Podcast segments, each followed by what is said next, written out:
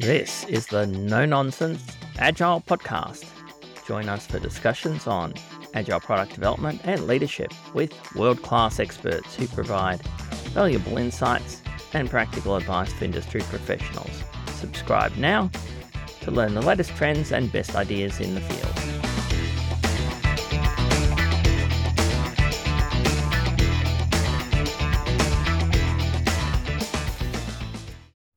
This episode, we dive into the world of DevOps with Mirco Hering. Join us as Mirco shares his insights on the essence of DevOps and its implementation challenges, from redefining DevOps beyond tools to the importance of feedback loops. Mirco sheds lights on the goals and misconceptions surrounding DevOps. Discover how DevOps aligns with Agile principles and explore the role of professional services firms in driving Agile and DevOps transformations. Join us as we share practical advice for adopting DevOps practices effectively. Welcome to the No Nonsense Agile podcast. I'm Shane Gibson. And I'm Murray Robinson. And I'm Mirco Hering. Hi, Mirco. Uh, can you tell us a little bit about who you are, what your experience is, and why you're here talking to us about DevOps? Yeah, absolutely. I'm Mirco Hering. I'm the managing director with Accenture and I'm leading our global DevOps practice. But locally, I'm looking after our modern engineering practice, and that's where we bring agile DevOps, quality engineering together to really help find better ways of delivering solutions to the problems that our clients have. And you've written a book about DevOps, haven't you? I have. It's DevOps for the Modern Enterprise. I didn't like many of the DevOps books in the industry because they're very preachery. And what I wanted to do is write a book where every chapter tells you what you can do yourself. So when I'd see people talking about DevOps, they have a very strong tools focus. And I don't think that's what DevOps is supposed to be, according to your book. So could you give us a definition? For me, Agile is a lot about building better solutions. And then DevOps is the way to build the solution in a better way. It's not just a tools, it's not just a continuous delivery pipeline. It's not just bringing dev and ops team into the same room. It's really looking at the end-to-end engineering. So I think one of the key things when we start talking about challenges is that it's not about the target; it's really about the journey. So it sounds like agile, where we go. Agile is not Scrum.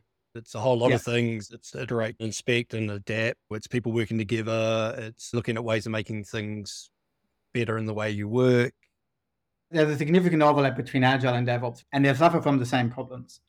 Would you say that DevOps was begun by Dave Farley and Jez Humble when they wrote their continuous delivery book? Is that where it has its roots? So I think it's Jez Humble, it's Dave, it's Gene Kim, who I think is the flag bearer at the moment with his Enterprise DevOps Summit. I think it started with Amazon that can do a thousand deployments a day, and Jez's book behind that. And it ended up being about the continuous delivery pipelines, and then became Docker. The challenge that DevOps has is all these vendors that immediately hooked onto it. If you had a config tool before, then now it's a DevOps tool. If you had a testing tool before, now you have a DevOps tool. Everyone just rebranded. Everyone DevOps washed their tool set. And that didn't help us, to be honest, because all of a sudden everyone had DevOps. When, when I go to my clients, I'm always saying the tools are actually not going to make a difference. I don't actually really care that much because they're not that different. It's a matter of how you use them and that they're appropriate for the problems you're trying to solve. And and it's there's just so many tools to talk about. In the DevOps space, you can go to a conference and every talk will tell you about a different tool, a different programming technique, a different architecture, and you can go nuts with it. What I find frustrating is that not a lot of people talk about what difference it makes. Right? So if you ask someone they've adopted DevOps, they will talk to you about the number of deployments they did or what tools they're using. But it's very hard for them to describe what difference did that make. Are you actually getting faster? Or is the quality getting better? Are you getting a different product out? And they very often struggle with describing that. What is the problem that DevOps is trying to solve? I, like you guys, have been a developer in, in the past. And to me, the problem that DevOps solves is that I can focus more of my energy building solutions. There's less toil, there's less things that I have to manually repetitive, there's less flow back from production on defects that I have to deal with or outages or any of those kind of things so that I can spend my time on the creative part, which is solving business problems with my IT skills. And that is what DevOps should do. It should maximize the productivity of a developer and minimize all the other stuff. I always felt like DevOps was supposed to be about the developers taking responsibility for the operations, bringing operations and dev into the same team. So you're building a product, you have to support it. And that also means that you have to build something that is easy to support and easy to update. So then you go and automate all of your environments and turn your environments into code. And you also get continuous feedback from users for performance issues, and you feed that back into your product development cycle.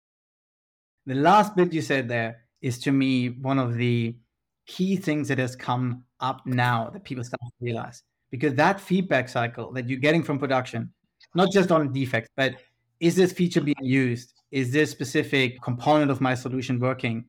That feedback should feed back into the product management cycle. And so few organizations do that.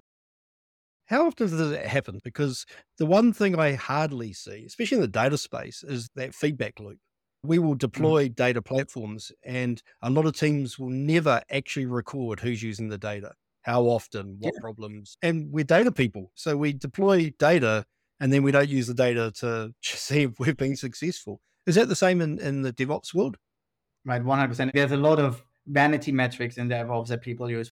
I had a very interesting conversation with Jez Humble when he was here in Australia visiting uh, some of the banks here. There's no way you can tell me that these hundreds of deployments a day are actually changing functionality because that would be pretty incomprehensible for people using the product. And he's like, Yeah, you're absolutely right. Let's say we do 600 deployments a day, 590 of them doesn't not carry any new functionality to the customer. It's a good, healthy practice, but it doesn't tell me whether the payload on that is useful or not. Have we used our highly optimized, super fast delivery mechanism to build good stuff or just to update metadata. I want to get to I've built a feature, I've put it very quickly into production, and I now can see that people interact with it. I would say 80% of the organizations don't even measure the usage of the feature. And then we can talk about do they actually get value from it? Well, there's all that research about how much of product's features people use, and it's Standish Chaos people found repeatedly that about 70% of the features we build for people are hardly or ever used. And that's where product managers and product owners come in. But as it turns out, they're just guessing. If we can put little things out and try them, then we can get some measurements on whether people actually want them. And this is where we bring this back to end to end teams that actually own the product. Uh, because if I'm only a development shop I'm going to get evaluated by how quickly do I translate requirements into code. And I don't know what that means other than I've shipped the thing. If you are an ops organization, then you get measured by how much is this thing available. Whether or not it's useful is different. If I now have bring these two things together, then you, you start feeling real ownership for it. I'm not implementing a requirement. I'm trying to solve a customer problem. And now when I put this into production, I want to understand how much of the problem have I solved? so that I can then know do I continue to invest in this or do I go somewhere else? And you can't do that when you have all these different handovers and you create documentation in between these different steps. When we do DevOps right, we are optimizing visibility into the end to end delivery process and the feedback. Now you can then say, that's basically agile, isn't it? And I would say, yes. It's just that from a DevOps perspective, we don't care whether it's Scrum or Safe or Kanban or whatever. I was sitting in an agile training in like 2009, and they talked about these sprints. And that was a new concept for me at that point. There's no way I can do like a weekly sprint if I don't have test automation, if I don't have automated deployments, because there's just so much effort that I would have to put into this stuff. In that moment, I was like, well, I'm going to go onto this bandwagon of agile because I know that will force the good practices of DevOps. I have a problem with ops being added to everything just to vendor wash it. But if we took the frame that there is an agile way of working, and when you do that, you can mm-hmm. choose some Scrum stuff, some Lean stuff, some Kanban stuff, and then you can grab some technical practices from the DevOps community because continuous integration, continuous deployment, automated testing, they are things you probably want to do to make your life better. As long as you take some of the agile practices and some of the technical practices and mesh them up, you are meshing up your own X ops the key to that is that it enhances the feedback loop and you're actually using that feedback to, to improve. This is all very much what XP was for me when I first started doing it. I've missed the XP boat that lived in parallel to me and I was not aware of it. We, we used to call that development architecture. Scrum doesn't really have a, a, recognition that problems, incidents, defects will hit the same team, that it's an actually DevOps team that get hit by these things. And ops is very often very Kanban because it's the highest priority ticket gets taken first. So how do you mesh these two things up? And how do we find mechanisms that allow teams to scale up and down how much Kanban they have, how much Scrum they have, so that they understand the difference between product development and fixing problems? So when people ask me what DevOps and, and data ops and all that is, it's a change in behavior where the team now build it, deploy it, and fix it. There is no throwing over the wall. It's coming back on you when it doesn't work. It comes back on you when there's a change. So automate the snot out of what you do because otherwise you've got a problem coming. But the other side is as the team build more and more, they are going to start spending time fixing and changing the asset they've built. So you're going to lose velocity because they are reworking product delivered and you just have to suck it up. If actually they're getting a snot load of changes from the organization because they want what they've delivered to be changed, then there's going to be lots of rework, but that's okay. If they spend 80% of their time reworking for change and they've automated their practices, then that's the call of the leadership team on where the value lies. Yeah, I would agree. And then I would say the only time there is a team that's called a DevOps team would be a highly specialized team supporting the other teams to enable them. I'm not sure whether you guys have been exposed to the team topologies book. The way they describe is that a, if you take DevOps team as the kind of a platform team, like an internal service provider, then that makes sense. If you're at any serious scale, you will get to the point that it's impossible for teams to have full end-to-end ownership. And I say this because the people who say they have end-to-end ownership, I bet you they're using at least a cloud which means they have at least a team behind them. Call it Amazon, call it Microsoft, call it Google, that develops a whole bunch of their infrastructure, a whole bunch of their tooling, a whole bunch of their architecture components. Right now, in big, big corp, you will have your own teams that do that. But the core thinking there is that they're developing a platform and having a product that someone else consumes. And it's not a, I'm setting the standard by giving you specific tools that you have to use, Mr. Developer. No, I'm enabling you to focus on building the mobile system, the whatever system. I agree. And when you scale, having another group of people that do some repetitive tasks in an automated way for you is good. But what I see is they have a team of 10 people, they rebrand it with the DevOps thing. And so they don't get the benefit of changing the way they work because they've just rebadged everybody. The interesting challenge is there is no one right answer. We know the behavior we want to see at the end. We want people to have ownership. We want people to have visibility and transparency of what they're achieving. We want the teams not to be hindered by extra paperwork, but there's no one answer to get there. And so we all agree on the outcome, and then yet still every organization has to find their own way there. We've had a number of podcasts now where we talked about how the key to it is to grow your own version of Agile and apply it to DevOps too. People coming in with a playbook and implementing it probably is not going to work for you because it, it's copy paste from somebody else. It's full of solutions for their particular problems, not yours. And you just implement it. It may not work for you. So we strongly encourage people to try things. If it works, do more of it. We also talk though about bringing in people with expertise and experience can help you accelerate the way you work. So yeah, guidance and choices and, and learnings from other organizations, they help shortlist some of the options you might want to try. So while it's not a blueprint, it's not an out of the box solution, there are things that other people have learned that are useful practices we could adopt that may help us get there faster. So it's a balance. Someone with experience who's done it a few times can help you choose the right tools to try. And even that is not a guarantee that's the right tool right now. But you have a better chance than if you just randomly pick a tool. I think that's the best way to see that. Do you see a lot of DevOps teams being mainly Kanban and Lean and Flow based than Scrum based? I would guess that the vast majority of the DevOps platform teams that is predominantly Kanban, and it's for the reason that this is crucial architecture. What that means is that if, if there's a problem in production, I'm relying on this architecture to deliver this. So that means you're now doing heart surgery when you change your deployment mechanism. And many organizations don't appreciate that. They still treat these as the IT tools of old that are sitting on the sideline somewhere. So people often underestimate the amount of investment to put the automation in place. An example I'll use is to create the templates that we use to deploy services take some time and effort. And often when you're trying to be agile and you're trying to do things fast, especially at the beginning, there's a real habit of, oh, we'll just deploy that manually, especially with cloud providers. It's easy for us to go into the console and go clickety click. And we have a service, and then clickety click, we have another service, and clickety click, they're connected. And a week later, everybody's starting to develop. But when we have to replicate that environment or replicate that service, we forgot what we clickety clickety. And yes, we can go and look at it, but we can't deploy it again. And we can't change it and deploy it multiple times. That memory's gone. So do you find that the investment to do this well is quite high and often people will cheat?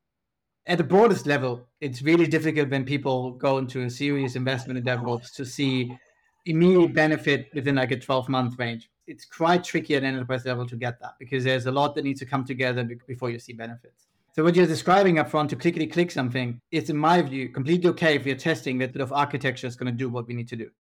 Investing in the automation and the, the infrastructure as code pattern for something that might not work for us might be a waste of time. This is an experiment. We're just going to go quick into the Azure portal, click ourselves a couple of servers together, run this piece of code to see that this works, and then we're going to stop, pause, build the automation, and then come back to this. And everyone's going to push us at that point to say, no, I need more features. I need more features. Can you just put one more thing into the server? And now we consciously said we're going to do this for two sprints. And then we're going to stop and we're going to take a sprint and build the automation. And then we're going to accelerate again. But that conscious decision making is what requires leadership. That requires the executives to have the backbone to stick to these conscious decisions. What are the common mistakes people are making when they're implementing DevOps? I'll keep this to three. The absolute biggest one is that people don't know whether they're making progress or not.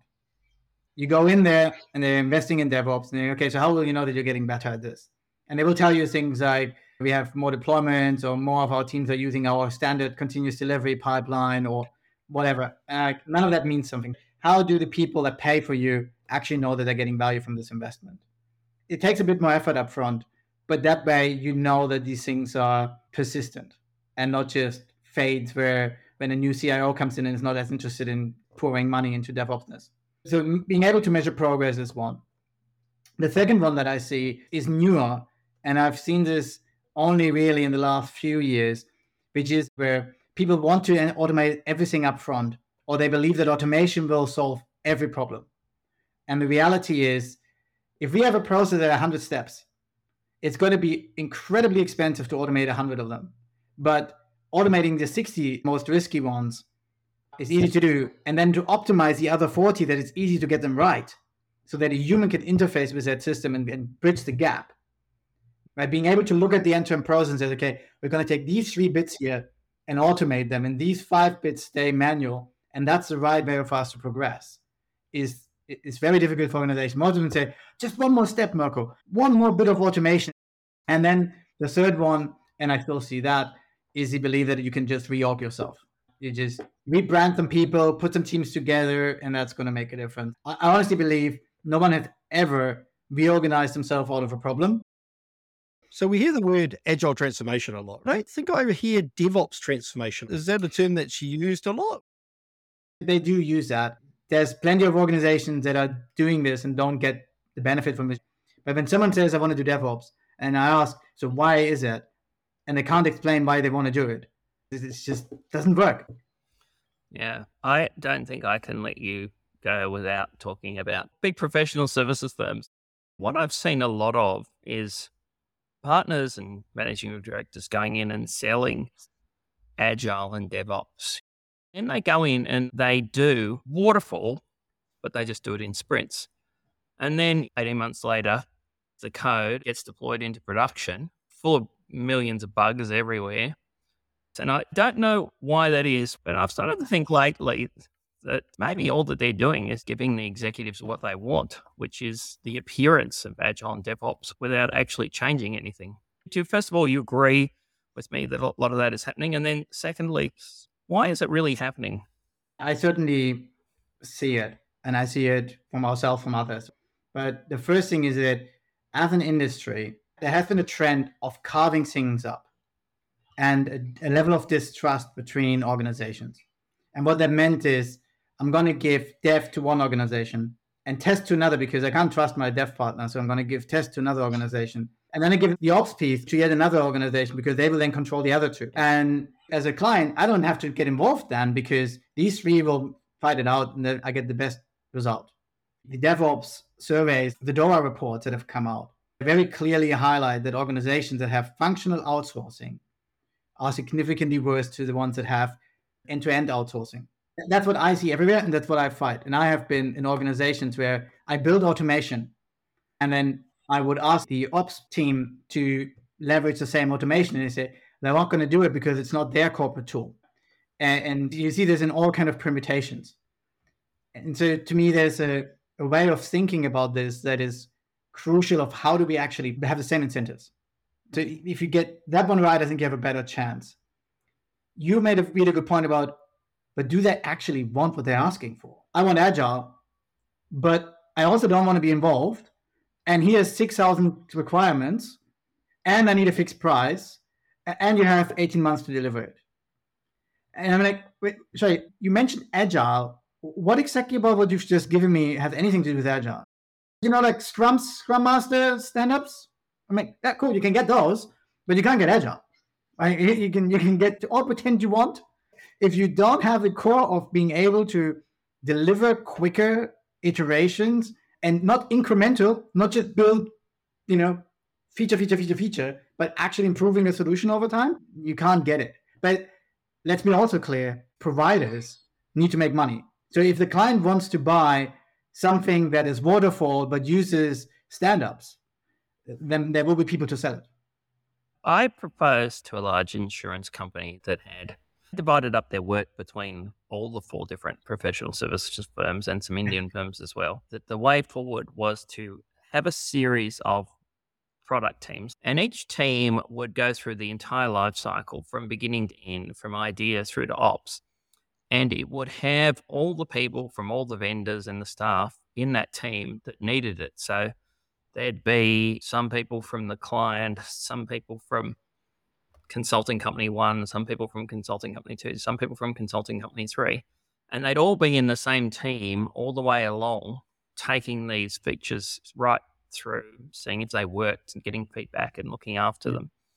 I proposed that, and the managing director of the big consulting firm that was working with us at the time undermined that whole concept because he found that threatening to his revenue he wanted to either own everything or just to have really clear stuff he owned and then he could blame other people for what they did. I've changed my mind a couple of times on this. In the early days, I did quite a few projects with joint vendor teams, and I always found it working fine. There was problems along the way, but it wasn't too bad. But what I come to realize is there's so much about culture and so much of aligned incentives that it's just really hard to find these people. I think I might have been lucky that I had really good people from these different vendors working together. But if everyone is in there to increase their revenue, then how can their prime target be delivering the, the best outcome for that client? Whether you can mix consultants from different organizations together or not in a single team depends on the way you structure the engagements. So if you have fixed scope engagements where you're trying to make vendor A responsible for something and then you're going to sue them if they don't. And B's got something else and C's something else, and they're all fighting with each other over revenue. Then it's going to be hard for them to cooperate because the executives in the different consulting firms are going to prevent you from working together. But on the other hand, if you say to all these different vendors up front, we as the client are taking responsibility and we want to share it with you by getting the best people from each vendor, depending on their, their skills, and they're going to work in combined product teams for long periods of time. It's a shared responsibility. We're all trying to get the best outcome together. I think that set of incentives would work. Organizations move to a systems integrator model to outsource responsibility of integrating hard stuff. And it's been an epic failure because you can't outsource that responsibility. At the end of the day, it's your business that suffers when it's not delivered. For me, the the large consulting group failure is about leadership. It's about leadership in those consulting companies and leadership at the customer. In New Zealand, we have a very small talent pool, and it's got even smaller because the large consulting firms can't fly in people from their hubs. So we often see the the people on the ground from those consulting companies change company and then they come back on yeah. site. But they are great people. They want to get stuff done. They want to be part of a team. They want to deliver value. And so when they're dedicated to the customer for a period of time and they're embedded in the team as a team member with all the same access and all the same rights and all the ability to have an opinion, as well as the people that are permanent with the customer, then the team rocks it. But as soon as we do things saying, well, you can't have one of our devices or you can't be here full time because I'm going to sell you to three other customers, those are the behaviors that break an agile way of working. And big consulting companies tend to do it more than little consulting companies. Yeah, and I think you described it well because it's from both sides. You know, you come in and you don't get the same say. My people turn you go home at four thirty, and you know, expect you to work until midnight. And then on the flip side, you share people across multiple engagements. There's a promotion cycle in my organization and certain criteria that we use to promote people. And I need to look out for those people on client engagement and explain, hey, this guy needs this kind of next step in his career. And hence, that's why I'm moving him into a different role. So you can say no to this, Mr. Klein, but then that person will choose to go somewhere else. It's that real honesty with each other to say, here's my incentive, here's your incentive. How can we get this aligned? And where are the cultural barriers or, or contractual barriers? That's adult conversation, but it's not the default in the industry by no means. Have we achieved the goals that DevOps was trying to achieve? I've always the goal that my team shouldn't exist. At some stage, the goodness will be distributed so wide that I have nothing else to add. Right, so right now there's a DevOps and Agile peak in my team, and there's lots of stuff. Lots of other people have Agile people and DevOps people, and that's good. At some stage, we don't need people that are specialized in this anymore. I want to actually build cool shit. I want to do a cool project where I can build a new billing solution or the next banking platform or the digital passenger card or whatever, right? I want to build cool shit. But I'm so frustrated that everyone is building their solutions still in a pretty bad way that I still want to help more of them. When I don't need to do that anymore, then I will build individual solutions myself. Same thing with agile coaches. We're only there because people need help. At some stage, I hope we get agile natives where they don't need coaching because they work in an agile way because they are. So hopefully at some stage there are no agile and DevOps conferences anymore because we're just all doing it and we find the next big thing. I think we're reaching the end of our time, so we should summarize. I really like the way that Gene Kim talks about the way DevOps works in the Phoenix project. That makes a great deal of sense to me. And I see that as being very much part of what Agile should be about.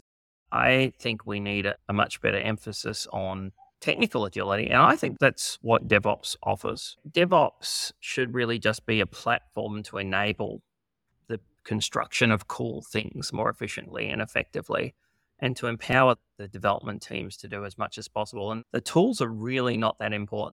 It's not about the tools. It's about building things that people value and getting it out there. And in particular, getting feedback really quickly from the market and from users and feeding that straight back into the product. And if we have dev and ops in the same team with product, then we have the capability to do that. So I've got some interesting takeaways. So I think the first one is if I took the word DevOps out of your language and listened to what you said, you're describing agile. Some ops groups are more Kanban or lean, and some naturally go to these technical practices, and some don't. The success criteria is is this feature being used and has this feature added value?